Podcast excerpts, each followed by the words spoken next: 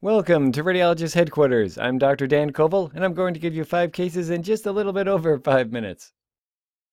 For each unknown case, I'll show you each slide for about 10 seconds. At that point, you can pause and examine the images further if you'd like. Then I'll review the findings, reveal the diagnosis, and move on to the next case. We only have five minutes, so let's go. Case 1, slide 1 of 2.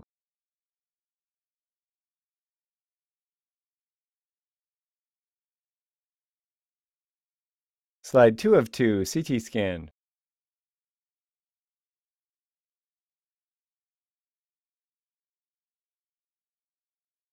All right, so we're looking at an image of the right upper quadrant. Here's the liver. And you notice that there's this marked posterior acoustic shadowing here, complete darkness. And there's also some echogenic material here.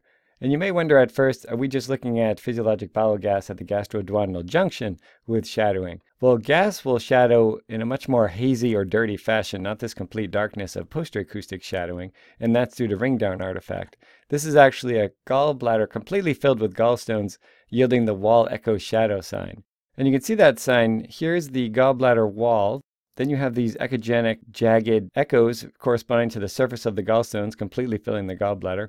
And then, then you have the posterior acoustic shadowing. So the wall echo shadow sign. And that's something to be careful of because when the gallbladder is completely filled with stones, it can sometimes be harder to see because it's almost completely shadowing out. So just look for that complete darkness of posterior acoustic shadowing, not typical for the hazy, dirty shadowing of bowel gas.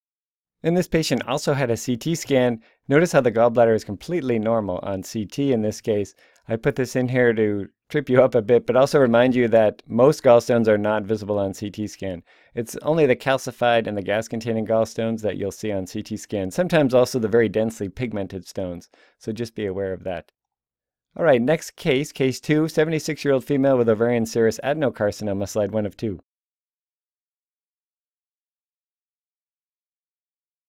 Slide 2 of 2, CT scan.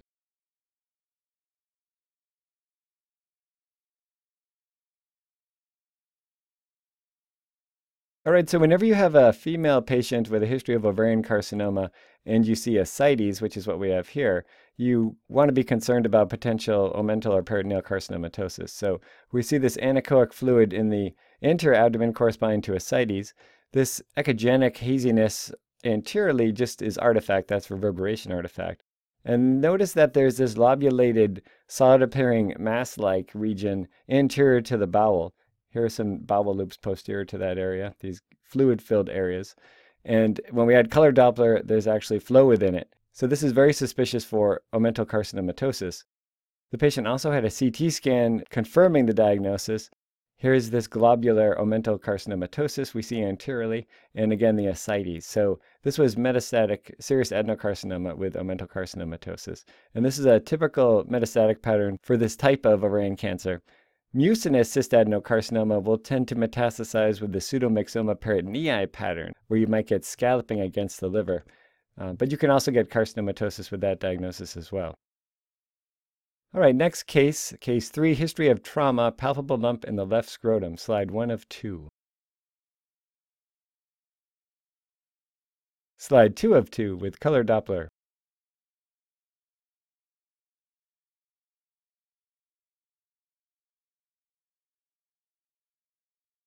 Okay, so here we see the normal appearance of the epididymal body, but then the epididymal tail is heterogeneous and enlarged, almost mass-like.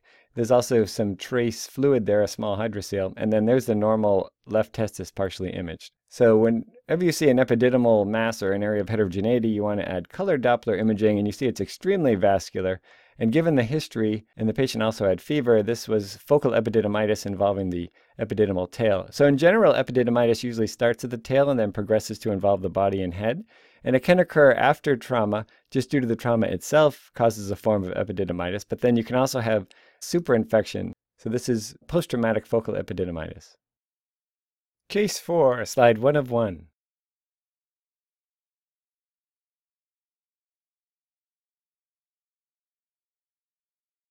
Okay, so we're looking at four images of the uterus, and the myometrial architecture is extremely heterogeneous.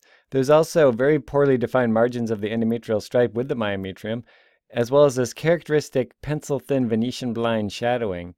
If you look closely, you can also notice that there are multiple small little anechoic cystic foci with posterior acoustic enhancement. And this lower image shows very nicely these echogenic striations of endometrium extending out into the myometrium, infiltrating tendrils into the surrounding myometrium. On color Doppler imaging, we don't see any mass-like vascularity, but there is overall mild increased vascularity with the somewhat tortuous penetrating vessels. So this is very characteristic of adenomyosis, when you have ectopic endometrial glands and stroma extending out into the myometrium, causing this muscular hypertrophy. These patients often have pelvic pain and menorrhagia. Also, there is incidental uterine retroversion here, not specific for adenomyosis. All right, last case, slide one of one.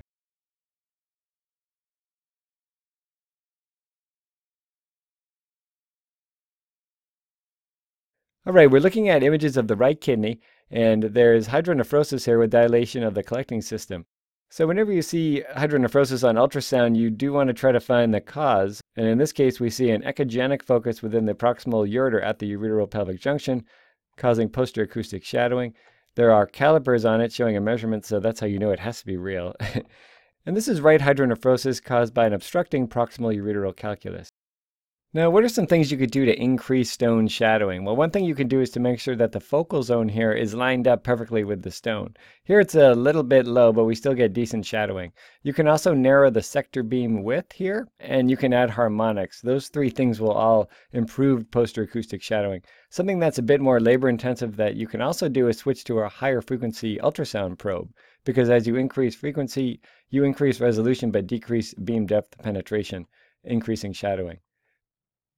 On this right upper hand image, you see that there's this colorful artifact overlying the stone, and that's twinkling or twinkle artifact that occurs when you add color Doppler imaging to a highly reflective interface like a renal stone. And there are also techniques you can use to maximize that artifact as well. You can again manipulate the focal zone. So unlike posterior acoustic shadowing, instead of lining it up directly with the region of interest, you can actually move it distal to or posterior to the area that you're trying to maximize twinkling artifact. We didn't do that in this case because it wasn't necessary, but that's a technique you can use. Also, you can increase the color Doppler scale, which is this number here. That's also known as the pulse repetition frequency. That will maximize color twinkling artifact. And for those of you who only believe things when you see it on CT scan, this patient did also have a CT showing the right hydronephrosis, the perinephric stranding with a stone here in the proximal right ureter. All right, that is it for five cases in five minutes, ultrasound number two. As always, you can subscribe to Radiologist Headquarters on both Apple Podcasts and YouTube, where reviews and comments are appreciated. Visit us at radiologisthq.com for additional info and to follow us on social media. Thanks and have a great day.